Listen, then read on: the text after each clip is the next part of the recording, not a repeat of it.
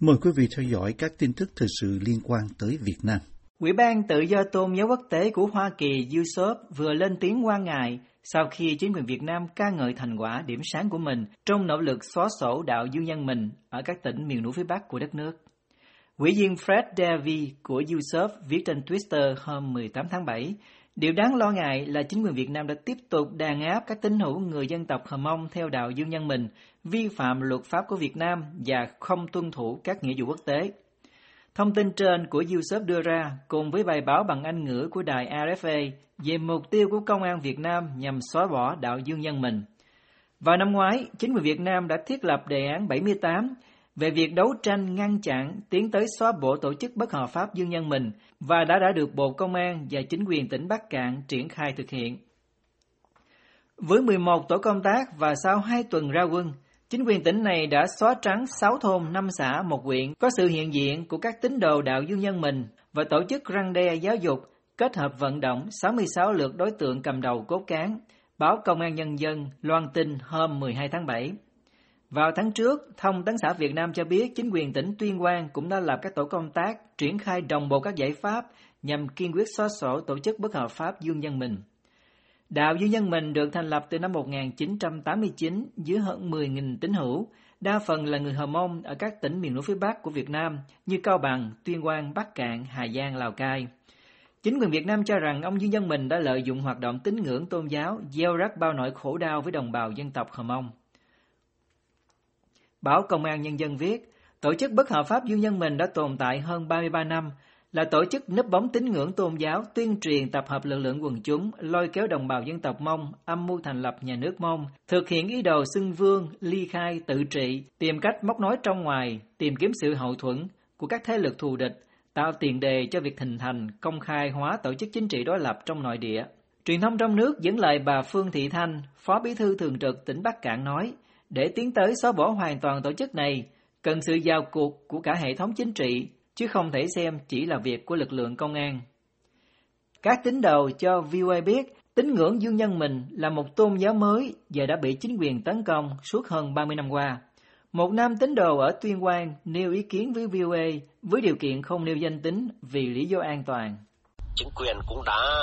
chính quyền công an thì cũng đã dọa nạp à, những cái tín đồ mà theo dung văn mình rất nhiều rồi. Họ cũng đã nói rất nhiều là họ sẽ à, bắt những cái người mà um, họ cho rằng là những cái người mà có cái uy tín đối với lại bà con, những cái người mà kiên quyết theo cái niềm tin của bác mình họ sẽ bắt bớ thì vì cái niềm tin của chúng tôi là chưa được công nhận mà họ muốn xóa bỏ cái niềm tin đấy vì là từ trước 32 năm đến giờ thì cái niềm tin đấy thì cũng ờ, chưa được nhà nước công nhận và cho dù cái niềm tin của chúng tôi rất là đúng đắn với lại cái chính sách,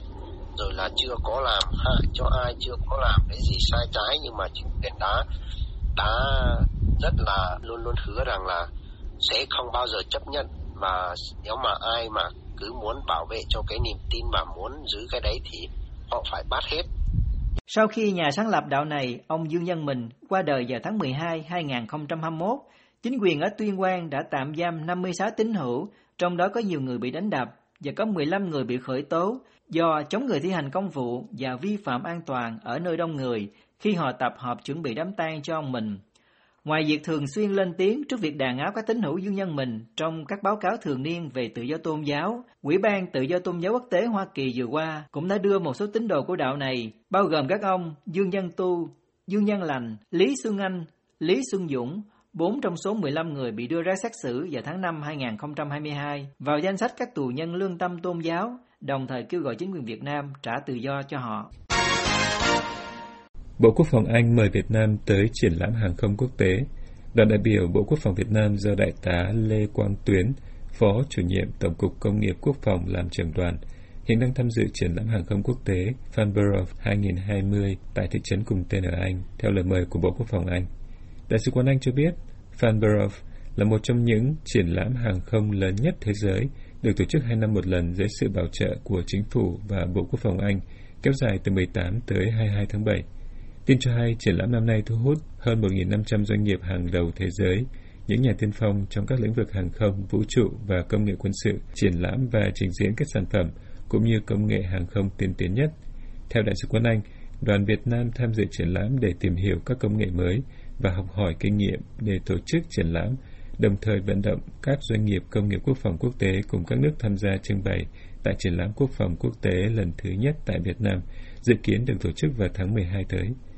Thông tấn xã Việt Nam đưa tin thêm rằng, đoàn Việt Nam đã tham dự các phiên hội thảo trong khuôn khổ triển lãm và tham quan gian hàng công nghiệp quốc phòng, cũng như tiếp xúc và gặp gỡ các cơ quan đối tác doanh nghiệp quốc phòng, các nước để kết hợp mời trưng bày tại triển lãm quốc phòng quốc tế Việt Nam 2022.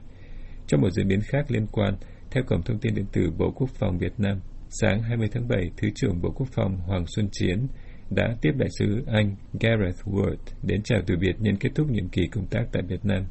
Ông Chiến được dẫn lời chúc mừng đại sứ Gareth Ward đã có nhiệm kỳ công tác thành công tại Việt Nam, góp phần quan trọng vào việc thúc đẩy quan hệ hai nước nói chung và quan hệ quốc phòng nói riêng. Hãng hàng không Vietjet của Việt Nam vừa xác nhận đạt thỏa thuận mua 200 máy bay Boeing 737 MAX trị giá 35 tỷ đô la, được cho là tạo ra 200.000 công an việc làm cho người Mỹ và hàng trăm ngàn công an việc làm tại Việt Nam. Tuy nhiên, những chiếc máy bay đầu tiên trong đơn hàng này sẽ được sử dụng ở Thái Lan chứ không phải ở trong nước do điều kiện hạ tầng ở Việt Nam còn hạn chế. Hãng tin Bloomberg của Mỹ dẫn thông cáo của công ty Vietjet cho biết 50 chiếc máy bay đầu tiên sẽ được giao cho Thái Vietjet, liên danh của Vietjet tại Thái Lan. Thông cáo này được phát đi hôm 19 tháng 7 trong dịp diễn ra triển lãm hàng không quốc tế Farnborough ở Anh. Báo đầu tư dẫn tuyên bố của giám đốc điều hành Vietjet Đinh Việt Phương cho biết, thỏa thuận hôm nay là một dấu mốc tích cực của quan hệ tin cậy lâu dài của Vietjet và Boeing, cũng như quan hệ thương mại Việt Nam-Hoa Kỳ. Trong một tuyên bố khác, Vietjet cho biết đơn đặt hàng này trị giá khoảng 35 tỷ đô la, bao gồm các dịch vụ kỹ thuật, động cơ liên quan và sẽ mang lại khoảng 200.000 việc làm cho Mỹ. Đơn đặt hàng này cũng được kỳ vọng sẽ thu hút đầu tư vào ngành hàng không của Việt Nam, tạo ra hàng trăm nghìn việc làm cho ngành hàng không của đất nước, bao gồm sân bay, kiểm soát không lưu, dịch vụ kỹ thuật, trung tâm đào tạo, chuyển giao công nghệ, nghiên cứu và sản xuất linh kiện, hãng Vietjet cho biết thêm.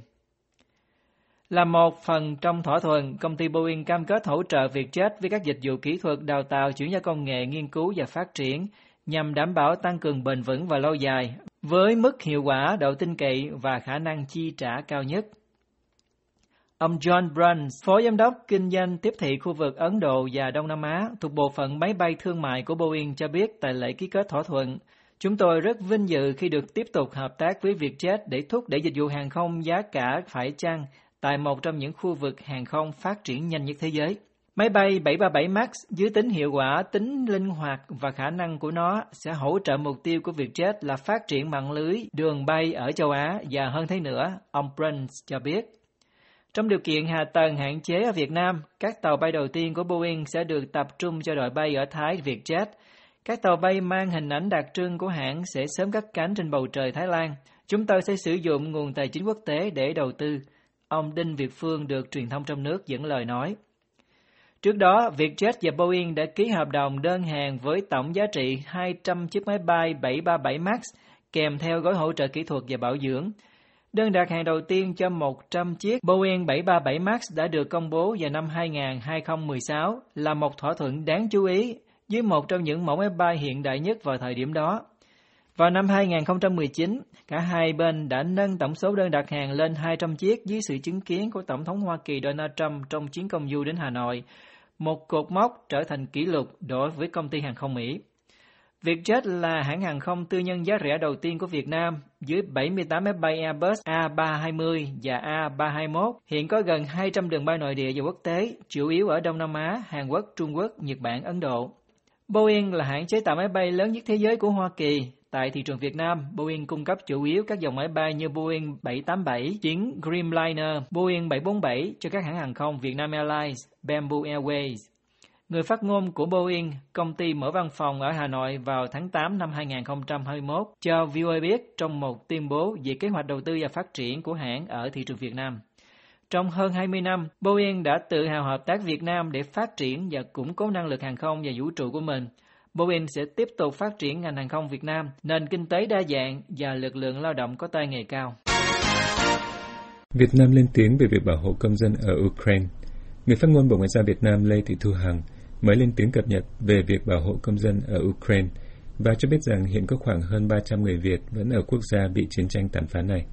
Theo trang web của bộ này, bà Hằng cho biết trong bối cảnh tình hình ở Ukraine diễn biến phức tạp, Bộ Ngoại giao và các bộ ngành liên quan, các cơ quan đại diện Việt Nam tại địa bàn Ukraine đã chủ động tích cực phối hợp với các cơ quan chức năng sở tại, các hội đoàn người Việt hỗ trợ cho công dân Việt Nam và người thân di chuyển sơ tán khỏi Ukraine bằng các hành lang an toàn, cắt cử người bảo vệ tài sản cho bà con, hạn chế tối đa tổn thất. Bà cho biết thêm rằng các cơ quan chức năng đã đưa khoảng 5.200 người Việt Nam và gia đình tới nơi an toàn, tổ chức 6 chuyến bay đưa gần 1.700 người về nước, thu xếp hàng chục công dân khác về nước trên các chuyến bay thương mại, đáp ứng hầu hết nguyện vọng sơ tán hồi hương của người dân. Bà Hằng dẫn thông tin từ Đại sứ quán Việt Nam tại Ukraine cho biết rằng hiện có khoảng 350 người Việt ở Ukraine, trong đó có khoảng 30 người tại Kiev, 270 người tại Odessa và khoảng 50 người tại các khu vực khác. Đây đa số là những người đã từng sơ tán khỏi Ukraine, nay quay trở lại để giải quyết các vấn đề cá nhân. Bộ Ngoại giao đã chỉ đạo Đại sứ quán Việt Nam tại Ukraine theo dõi sát tình hình, kịp thời khuyến cáo bà con về những diễn biến ở sở tại, chủ động lên kế hoạch, sẵn sàng triển khai các phương án bảo hộ công dân khi cần thiết, bà Hằng nói, theo Bộ Ngoại giao Việt Nam. Theo Reuters, các lực lượng vũ trang Ukraine hôm thứ Năm cho biết đã giết 111 binh sĩ Nga ở miền Nam và miền Đông trong ngày trước đó, trong khi những bình luận của Ngoại trưởng Nga cho thấy mục tiêu của Điện Kremlin đã tăng lên trong cuộc chiến kéo dài 5 tháng qua. Bộ trưởng Ngoại giao Sergei Lavrov nói với hãng thông tấn nhà nước RIA Novosti hôm thứ Tư rằng các nhiệm vụ quân sự của Nga ở Ukraine hiện đã vượt ra ngoài khu vực Donbass nằm ở phía đông. Ngoại trưởng Lavrov cũng cho biết rằng các mục tiêu của Moscow sẽ mở rộng hơn nữa nếu phương Tây tiếp tục cung cấp cho Kyiv các loại vũ khí tầm xa.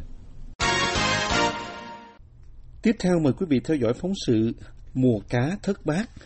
Ở xứ biển đất mũi mùa này, ngư dân đánh bắt cá không còn được dò dào nặng khẩm ghe lưới như trước. Lâu nay, thường tháng tư âm lịch thì các loại cá cho món khô về nhiều lắm, nhưng năm nay sản lượng cá nhìn chung sụt giảm đến mức khó ngờ đến, đã vậy giá dầu đang ở mức cao. Bà Lê Thị Kiến ở ấp Rạch Vàm, đất mũi kể. Tháng tháng này nè mà năm nay thất Năm nay thất luôn, thất dữ lắm luôn. Tỷ như là cá 12 con ký á, thì nó cỡ ờ, chục kg được ký 2 ký 3 khô. Còn à, miễn nhỏ nữa thì nó mất cá nữa. Cũng như là giờ dầu lên quá trời lên là cấp 2 lên theo. Chứ cũng à, mà mỗi lần thì cũng có năm sáu chục gì thôi. Trai tráng xứ này bao đời này sống bằng nghề ngư phủ. Người theo chủ ghe ra biển như vậy gọi là đi bạn. Bà Võ Kim Phượng, con gái của một chủ ghe, diễn giải. Dầu lên um, chủ ghe khó mà đi không có lời chứ như cha em đi ngày triệu mấy thì chia bạn rồi chi dầu nó là không có còn lợi nhiêu chứ. Nhưng mỗi lần á dầu rẻ anh mua một can anh đi được hai ngày nhưng ngày chịu ngoài thì anh cũng còn thế như ngày anh cũng còn lời được bảy tám trăm ngàn bây giờ dầu một can tám trăm mấy à như anh đi ngày có triệu mấy à, anh chia bạn hết đâu ba bốn trăm ngàn rồi tiền dầu nữa là anh hết lời anh không có lời. Cá đánh bắt ở xứ này thường nhiều đến mức phải mang phơi khô để dành. Còn cái nắng miệt biển vùng đất mũi Cà Mau này không rõ vì sao lại cho ra món cá phơi khô rất được bạn hàng các tỉnh thành khác ưa chuộng. Giờ sản lượng cá giảm và giá dầu đắt đỏ nên giá cá tăng theo. Bà Lê Thị Kiến làm bài toán lời lỗ của nghề đi biển mùa này. Ở ngoài biển nó không có cá, như hết cá, cạn cá hay sao? mỗi lần là ghe vô có tấn tấn ngoài không. Bán bốn năm chục ngàn ký. Mà bây giờ là đi hai bữa gì được có hôm qua ghe gì vô hai bữa được có sáu chục kg cá. Chạy một bữa à là chịu ngoài tiền ờ, sở phí mà vô có mười mấy, hai chục kg cá thì tính ra đâu có lời gì đâu. Rồi bạn bè nữa.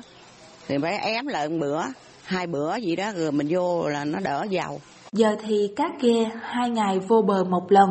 cá có giảm nhưng vẫn còn đủ để người bản địa làm món khô. Bà Võ Kim Phượng chia sẻ Đi à, đi biển này cũng bấp bênh như, như như con nước á, trúng á như cha, cha nhỏ này đi bạn như chúng thì chia cũng đỡ cũng ấy được còn như con nước thắt là không không đủ trang trải hàng tháng không đủ trang trải hàng tháng cho các chi phí sinh hoạt gia đình. Chứ còn mấy chuyện ăn uống thì khô cá xứ này tuy có sút giảm sản lượng, nhưng món cá được xẻ phơi tự nhiên vậy trong cái nắng biển vẫn là thứ đặc sản trứ danh của Cà Mau.